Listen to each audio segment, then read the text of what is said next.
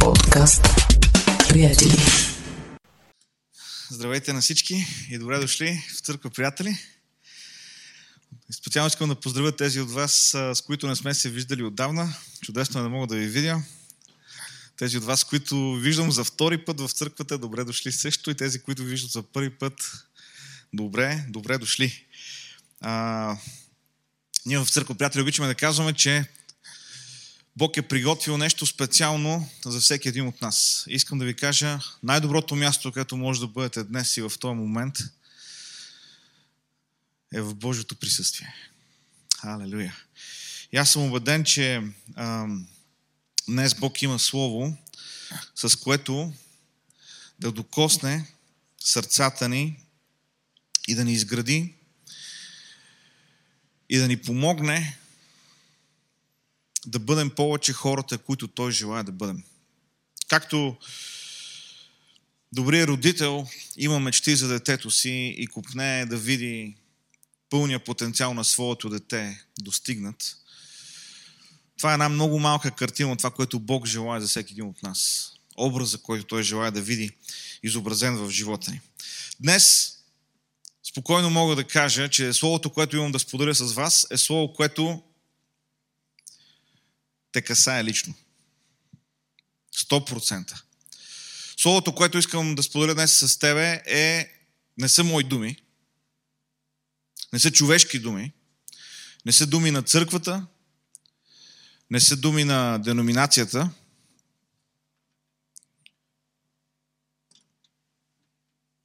не са думи на ръководството на нашата църква, а са думи на Исус Христос. И тези думи са, чуй внимателно, не се безпокой. Не се безпокой. През миналата 2019 година излезе ревизираното издание на една много интересна книга. Бестселър. Тя се казва Възможно най-лошия сценарий. Пътеводител за оцеляване през 2019 година. Новите глави в това ново издание на този бестселър, не се шегувам, това наистина е книга и наистина е бестселър, включват заглавия като, не само, но тези заглавия ги има. Как да оцелееш при инцидент с самолет? Когато прочетох за тази глава, признавам си, и аз искам да прочита. Сигурно има нещо, което не знам, което можеш да направиш във въздуха, за да оцелееш. Как да оцелееш, ако те заровят жив? Тази глава ще да бъде полезна през 90-те години в България. Как да отклониш атака на акула? И моят личен фаворит как да отклониш атака на риба меч. Сега това е изданието за 2019 година, но вече към октомври месец на 2020 година виждаме, че има нови глави за писане. Има нови ситуации, в които ние трябва да имаме план за действие, как да оцелем. 2020 година ни представи толкова различни неочаквани предизвикателства, че аз съм напълно убеден, тази книга предстои да претърпи своето ново, своята нова редакция и да бъде издадена на ново. И въпреки, че се усмихваме, нека да ви кажа, че този вид книги предлагат нещо на хората. Не само а, забавлението да четат а, нали, подобни а, заглавия в главите, но дават и едно спокойствие на тези, които се притесняват по тези въпроси. Точно за това ще говорим днес. За това безпокойство, което живее в нас и което се опитваме да успокоим по всеки възможен начин. Библията ни казва, не се безпокойте. И днес, с Божията помощ, ще се опитаме да видим какво точно означава това. Както казах, това не са мои думи, това не са човешки думи. Това са думите лично на Господ Исус Христос. Не се безпокойте. И ще прочетем от Евангелието от Матей, 6 глава, 25 до 34 стихове, където Исус Говори точно по тази тема. Затова ви казвам, не се безпокойте за живота си. Какво ще ядете или какво ще пиете, нито за тялото си, какво ще облечете. Не е ли животът повече от храната и тялото от облеклото? Погледнете на небесните птици, че не сеят, нито жънат, нито в житници събират, и пак небесният Отец ги храни. Вие не сте ли много по-скъпи от тях? И кой от вас може с сгрижене да прибави един лакът на ръста си? И за облекло, защо се безпокоите? Разгледайте полските кремове как растат. Не се трудят, нито предат, но казвам ви, че нито Соломон с всичката си слава не се е обличал като един от тях. Но ако Бог така облича полската трева, която днес я има, а утре я хвърлят в пещ, не ще ли много повече да облича вас, маловерци? И тъй, не се безпокойте и не казвайте какво ще ядем или какво ще пием или какво ще облечем, защото всичко това търсят езичниците. Понеже Небесният ви Отец знае, че се нуждаете от всичко това. Но първо търсете Неговото царство и Неговата правда. И всичко това ще ви се прибави. Затова не се безпокойте за утре, защото утрешният ден ще се безпокои за себе си. А на денят достатъчно е злото, което се намери на този ден. Няколко пъти в този пасаж Исус изрично казва, не се безпокойте. Не се безпокойте. Нека обаче си признаем, това е много по-лесно да си го кажем, отколкото да го направим. Много по-лесно да кажем, не се безпокой и вътрешно да бъдем напрегнати. Защо безпокойството е толкова лошо или вредно дори, че дори Исус ни предупреждава за него? Безпокойството има брат-близнак. Знаете ли кой е злия брат-близнак на безпокойството? Точно така. Страха. Безпокойството никога не идва само. То води след себе си страха. А ако ние живеем в страх, ние не сме свободни. Ние не можем да служим на Бога. Ние не можем да живеем пълноценно. Сега в а, октомври месец 2020 година е популярно да говорим за вакцини. Всички очакваме вакцини. Вакцината е външно решение на физически проблем. Нещо, което някой изработва, за да реши физически проблем. Това, което обаче вакцината не може да реши, е вътрешната реалност, която този проблем носи със себе си. Вакцината може да те предпази, вакцината може да, те, да подоби здравословното си състояние, но вакцината не се справя с безпокойството, което е било причинено от физическия проблем. Болестта винаги води и до безпокойство, а то води след себе си страх. За тези вътрешни проблеми няма вакцина. И така, в тази шеста глава на Матей, Исус казва на тези, които го слушат, това е част от проповедта на планината, Исус казва, научете се от птиците. И днес искам да поговорим малко за птиците. Аз не съм орнитолог, но днес ще ви кажа някои удивителни неща за птиците, за да можем да видим защо всъщност Исус говори за това да се научим от птиците. Нормално е да се, да, да се запитаме как можем да се научим от птиците. Ние сме хора, те са птици. Техните глави са толкова малки. Какво е възможно да има в тези малки глави, което да ни е полезно на нас? Често се шегувам с моя син, който много обича птици. Много обича гълъби. Аз му казвам, какво е харесваш тия гълъби? Виж ги как ходят. Всеки гълъб ходи така. Какво можем да научим от тези птици? И все пак Исус казва, научете се от птиците. А те са толкова малки и толкова лесно стават жертва на различни хищници. И така, нека ви кажа няколко неща за птиците. На първо място, това не, е трудно да се досетиме. Пилешкият мозък е различен от човешкия мозък. Не само по размер, по начин на действие. Това, което е интересно за пилешкият мозък или за мозъка на птиците, нека така да се изразя, е, че той може да действа на две половини.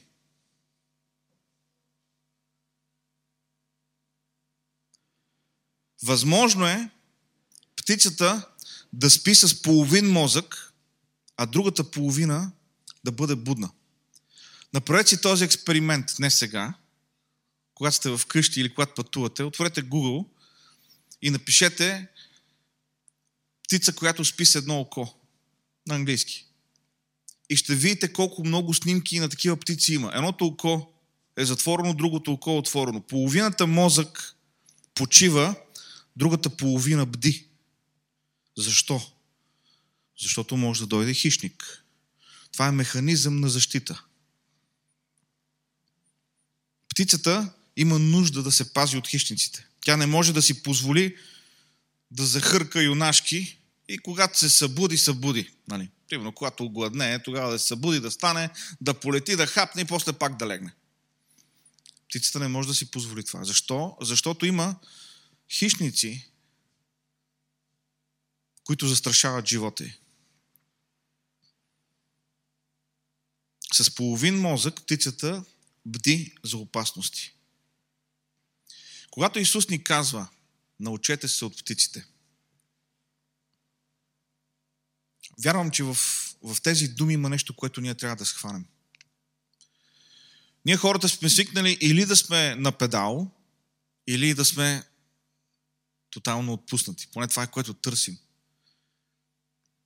Истината е, че за да преборим безпокойството, трябва да можем да почиваме и заедно с това да бъдем на штрек. Заедно с това да бъдем внимателни. И следващия пасаж, който ще споделя с вас, ще видите, че точно за това става въпрос. В а, Първо Петрово, 5 глава, 6 до 8 стих се казва И тъй смирете се под мощната ръка на Бога, за да ви възвиси своевременно. И всяка ваша грижа възложете на Него. Всяка ваша грижа възложете на Него, защото Той се грижи за вас. И вижте следващия стих.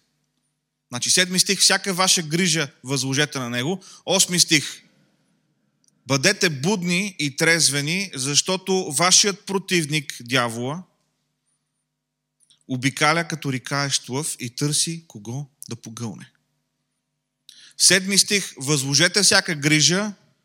В осми стих, бъдете трезвени и будни. Това са неща, които се случват едновременно. Какво правим ние? Ние планираме отпуските си и си казваме, сега като отида, трябва ми няколко дни повече, за да мога да се отпусна. За да мога да си почина. Истината е, че дори тогава, когато работим, ние трябва да можем, трябва да влизаме в този режим на почивка, за да можем да се възстановяваме. И тогава, когато почиваме, трябва да бъдем на штрек. Защото врагът ни, дявола, не спира да търси нашата вреда. И така, Исус казва, научете се от птиците. Първото нещо, за което говорим днес. Второто е от този пасаж на а, посланието на Петър който казва, смирете се, смирете се под могъщата ръка на Бога. И след този стих казва, и възложете всяка своя грижа на Него. Тоест има връзка между смирението и това да възложиш своите грижи на Бога. Защо смирението е важно? За да можем да се преборим с безпокойството. Защото, приятели, когато се безпокоим, дори тогава, когато се безпокоим, ние се чувстваме в контрол. Ние правим нещо с безпокойството си. Чувстваме се, сякаш нещо се опитваме да направим. Опитваме се да намерим решение, да подредим пасианса, да намерим изходен път. Това е нашата естествена човешка реакция тогава, когато има безпокойство или някаква причина за това безпокойство. И да ме разбирате погрешно. Не казвам, че трябва просто да стоим и да не правим нищо и да чакаме изведнъж да дойде избавление от някъде. Бездействието не е лекарство, но когато говорим за безпокойството, трябва да отбележим, че в 99% от случаите проблема с безпокойството не е бездействие, проблемът е прекалено много действие. Хиперактивност развиваме. Опитваме се да намерим трескаво решение, за да може това безпокойство да си отиде. Точно заради това е важно смирението. Да се смириш означава да изчакаш Божията намеса. Да се смириш означава да дадеш възможност на Бог да работи. Да признаеш пред себе си, че не си в контрол. И да оставиш Бог да действа. С вяра да се предадеш в Божите ръце. И искам да ви кажа, това е нещо, което човек прави съзнателно. Това е нещо, което човек прави съзнателно. В този стих, когато Петър пише и възложете всяка своя грижа на него, всеки път правя тази оговорка, особено когато моят преподавател по гръцки язик е тук в залата. Моя гръцки е слаб, аз ползвам речници, признавам си, но тази дума, възложете, е същата дума, която се използва за хвърляне на камъни. Когато убиваш някой с камъни, това е думата, която се ползва. Всъщност, ако, ако видите английския превод, там се казва каст, което е точно същата дума, която е като да хвърлиш камък. Хвърлете своите грижи на него, буквално означава този пасаж на гръцки. Тоест, той ни говори за това, че това е нещо преднамерено. Човек не хвърля камък по случайност. Това е нещо, което правим целенасочено. Да се смириш означава да изчакаш Божията намеса и да го направиш преднамерено. Това е нещо, което не ни идва отвътре. Отвътре ни идва да се опитаме механично да, да намерим решение на проблема, колкото се може по-бързо. Да възложим означава съзнателно да дадем възможност на Бог да работи в живота ни. Когато хвърляш камък по някой, го правиш съзнателно. Когато възлагаш грижите си на Бога, го правиш съзнателно.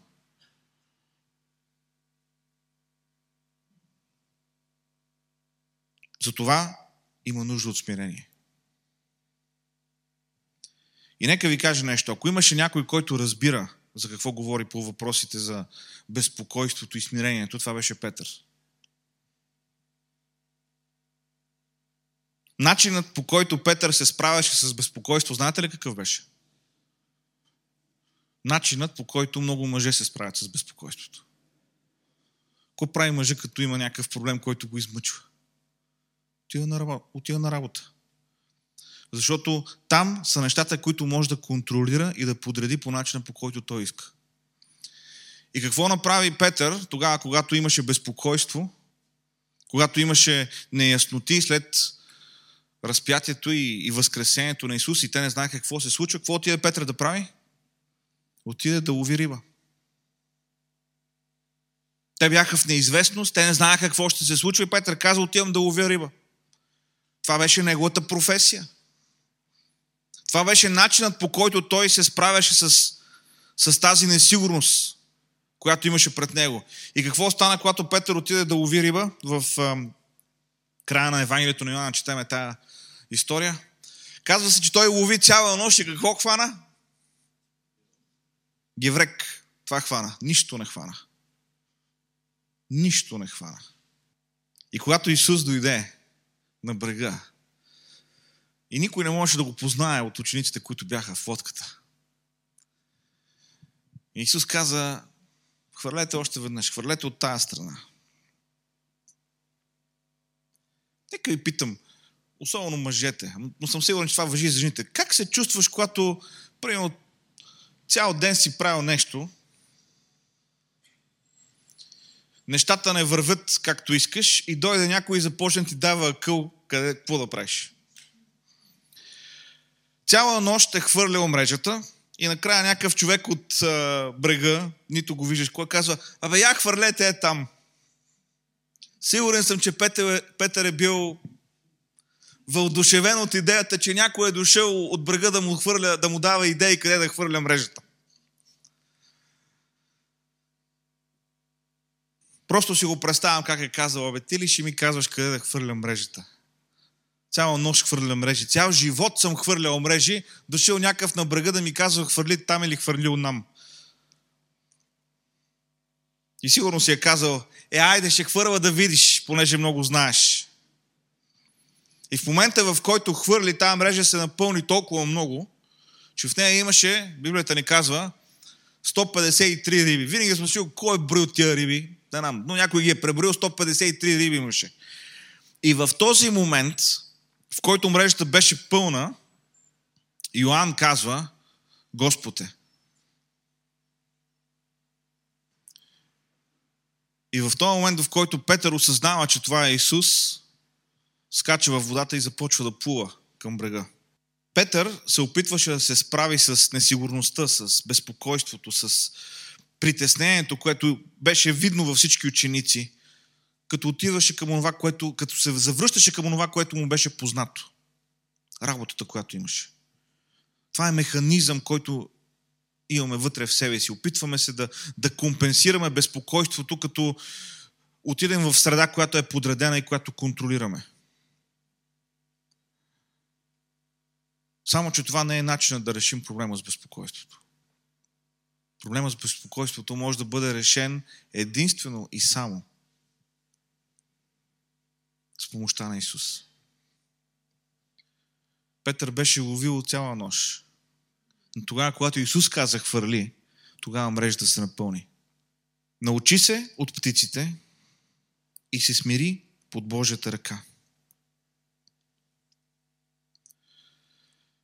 Тогава, когато Петър осъзна, че на брега е Исус, Библията ни казва, че той скочи и започна да плува към брега. Аз не мога да си представя, че плуването на Петър е по-бързо от лодка, в която има хора, които гребат.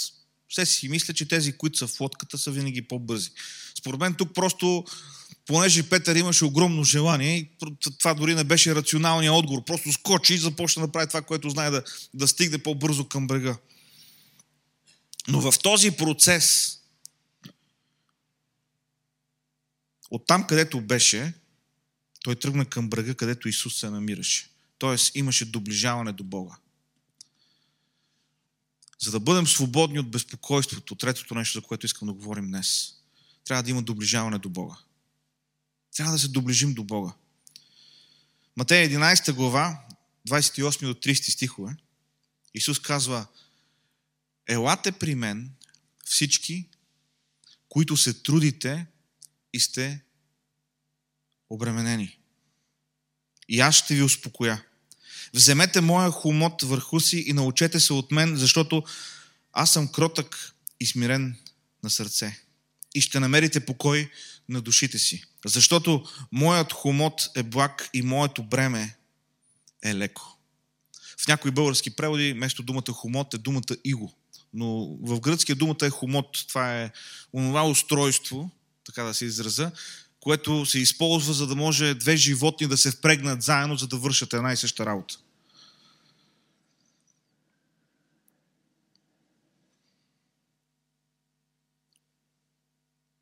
Исус ни казва, че тогава, когато се доближим до Него, Той ще се впрегне заедно с нас в живота, който имаме. Вземете моят хумот върху себе си. В хумота има място за повече от едно животно. Това е образа. Исус казва, елате при мене и аз ще нося заедно с вас тия теготи. Аз ще нося заедно с вас тия проблеми. Не знам къде се намираш в живота си. Не знам в какво състояние си. Не знам близо ли си или си далеч от брега, там където е Исус. Това няма значение. Исус е готов да бъде впрегнат заедно с тебе, за да може безпокойството да си отиде от твоя живот. Той те кани да се доближиш до Него, за да носи заедно с теб ежедневните товари. Затова Исус казва, елате при мен, всички, които се трудите и сте обременени. Когато се доближим до Исус и споделим с Него хомота си, Нека ви кажа нещо. Този хомот не изчезва. Днес не ви давам празни обещания. Днес не ви обещавам а, вълшебно християнство, захаросано християнство. Изповядай го и ще го имаш. Участвай в дарението и Бог ще те благослови. Днеска не, днеска не ви говоря за такива неща. Аз по принцип никога не говоря за такива неща, но не искам специално да направя тази оговорка днес. Това, че се доближаваш на, до Исус, не означава, че хомота изчезва. Това, че се доближаваш до Исус, означава, че Исус се впряга заедно с тебе и ти помага в носенето на този товар. Той споделя с нас хомота ни. Той тегли заедно с нас. И в това е най-голямата отеха. Защото той беше във всичко изкушен и въпреки това без грях. Така че когато ние се сблъскваме с всички предизвикателства, когато към нас идват проблемите, неяснотите, безпокойството, Исус знае с какво се бориш. Исус знае как се чувстваш.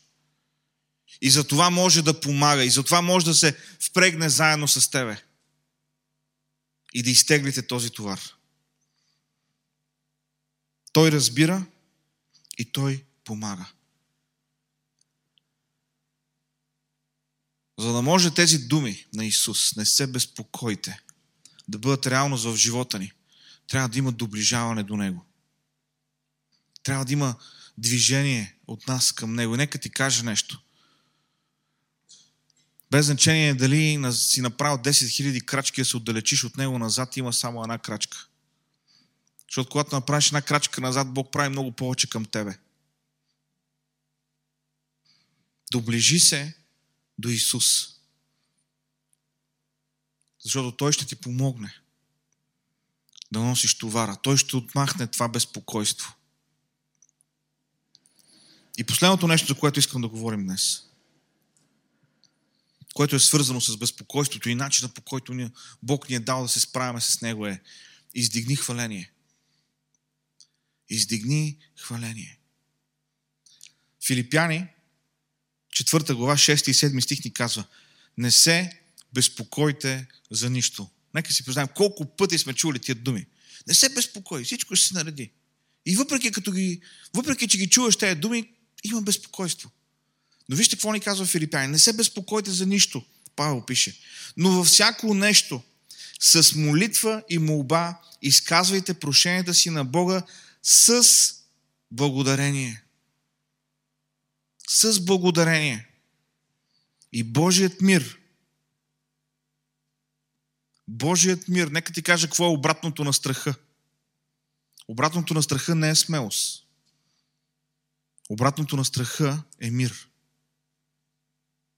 И Божият мир, който никой ум не може да схване, ще пази сърцата ви и мислите ви в Христос Исус. Нека ти кажа нещо. Всеки човек, колкото и да е невярващ, когато ножа опре до кокала, вика към нещо, моли се, изказва прошение. Обаче това, което Павел ни казва е нещо различно. Той казва, молете се, изкажете своите прошения с благодарност. С благодарност. Защо? Защото това говори за осъзнаване на Божието действие в нашия живот. Тази ситуация, в която се намираме в момента, колкото и да е трудна, колкото и много безпокойство да ражда, това не е началото на твоя живот. Ти не си се пръкнал вчера и днес да си в тази ситуация. Ти имаш свой житейски път и Бог е бил добър към тебе толкова много пъти. И това, което Павла казва е, да, ти имаш молитва, ти имаш нужда, представи я пред Бога, но представи с благодарение, представи я като гледаш назад към всички онези добрини, които Бог е направил в твоя живот. Не се оплаквай. Всъщност, както казахме и преди, обърни хваление, обърни оплакването в хваление. Обърни оплакването в хваление. Всеки има безпокойство. Всеки има за какво да се моли, какво да иска от Бога. Но Павел казва, направи го с благодарение. Направи го с благодарение. Това е нещо, което трябва да разберем, защото то е важно. Благодари на Бога. Има за какво? Хвани се за Неговата ръка. Тогава, когато се молиш, хвани се за Неговата ръка, за това, което Той е направил до сега в живота ти. Наскоро а, намерих една много интересна история. Не знам къде се случва, мисля, че е някъде в Флорида, защото там има такива животни, за които ще ви разкажа сега. Едно дете си играе до един воден източник и докато си играе, нещо мърда в водата. И то, нали, детето е любопитно, доближава се да види какво има там и от водата изкача алигатор. И го, захва, и го захваща и започва да се опитва да го влачи към водата. Неговия баща, който е от другата страна, този воден източник, започва да тича стига, там, стига до там, когато детето почти вече е вътре във водата и го хваща за ръката и започва да го дърпа, за да може да го спаси. И така този алигатор дърпа детето към водата, защото там е неговата територия, а бащата дърпа своето дете към сушата. Слава Богу, в този момент един съсед вижда какво се случва, идва и със своята пушка застрелва алигатора. Цялата случка а, става, разбира се, новина, идват журналистите, искаме да ни разкажете какво е станало. И много, много журналисти казват, покажи ни, имаш ли белези там, където алигаторът е дърпал. И тук идва удивителната част на тази история, защото това дете казва. Това са белезите, където ме е дърпал алигатора. Но ето белезите, където ме е държал моя баща където не ме е пускал, за да ме спаси. Бог е направил толкова много неща в живота ни. Сигурен съм, че имаме нужди. Сигурен съм, че имаме притеснения. Сигурен съм, че имаме проблеми. Благодари на Бог за това, което ти е направил. Благодари на Бог за чудесата в твоя живот. Ако можем да кажем нещо в църква, приятели, че ние сме видяли Божията ръка да действа. Видяли сме Бог да изцелява хора, видяли сме Бог да се намесва в невъзможни ситуации. Можем да кажем с спокойствие, с вяра, с увереност. Бог работи, Бог може. Тогава, когато дойдат притесненията, тогава, когато дойде безпокойството, спомни си за Божията добрина в твоя живот. Представи нуждата, представи проблема, но го напри с благодарност за това, което Бог вече е направил. И няма да бъдеш разочарован. Хвали го, защото той заслужава. Дръж се за тая ръка. Благодари му. Безпокойството е един от бичовете на нашето време. Прекалено многото безпокойство води до най-различни разстройства на личността. Безпокойството може да разболее един човек физически. Библията ни дава отговор на този вътрешен проблем.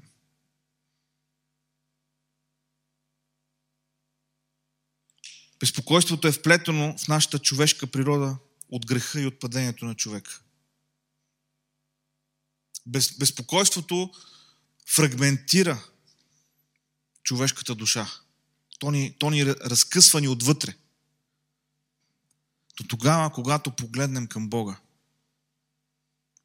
Той има мир. Той има отговор. Той има благословение. И така днес спокойно мога да кажа, това, което ти казвам, не са мои думи. Това са думи на Исус. Не се безпокой. Не се безпокой. Предай на Него безпокойството. Защото Бог има мир за теб. Бог има мир за теб. Бог има изцеление. Бог има почивка. в забързания ти график, в тежестите, които трябва да носиш всеки ден. Бог има почивка и Исус желая да бъде впрегнат заедно с теб. За да може хомота да бъде по-лек. Амин. Ще ви приканя, нека да си изправим и да се молим.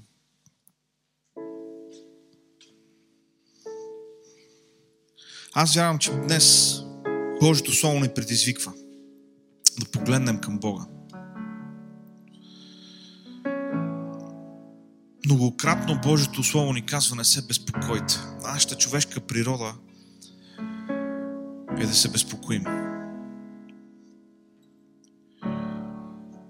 За съжаление, мисля, че е възможно до толкова да пренебрегнем тия Божии думи, че безпокойството да се превърне в грях. Тогава, когато достатъчно дълго пренебрегваме това, което Бог иска да направи в живота. И вярвам, че сега, когато се молим, това е добър момент просто да предадем своите чувства на Бога, да предадем тогава, когато се чувстваме объркани и да, и да бъдем откровенни с Исус, да му дадем възможност да работи в нас. Халелуя. О, Господи! О, Господи! О, Господи! Идваме пред Теб такива, каквито сме. Идваме пред Теб, Господи, с страховете, с притесненията. Идваме, Господи, пред Теб с всичко това, Господи, което ни тежи, което ни дърпа надолу. И, Господи, днес не го крием. Господи, днес не се преструваме. Господи, отчаяно се нуждаем от Твоя мир вътре в нас. Господи, помогни ни да вникнем в това Слово. Помогни ни, Господи, то да стане част от нас. И да можем, Господи, с благодат да изпълним тези Твои думи. Не се безпокой. Благодарим Ти, Господи, че Ти си впрегнат заедно с нас. Благодарим Ти, че не носим теготите на този живот сами. Халелуя! Господи, работи в нас. Работи в нас, за да може, Господи, Твоят мир да владее нашите умове. Господи, благодарни сме Ти. Защото наистина Ти си бил благ, Ти си бил добър в живота ни. Благодарни сме Ти, Господи, защото Ти винаги, Господи, си работил. И никога не сме били оставени. Господи, може би не когато сме искали, но когато е трябвало помощ от Тебе е пристигала. И ние Ти благодарим за това. Помогни ни отново и изцяло да погледнем към Теб. Дай ни ново начало. Обичаме Те, Господи.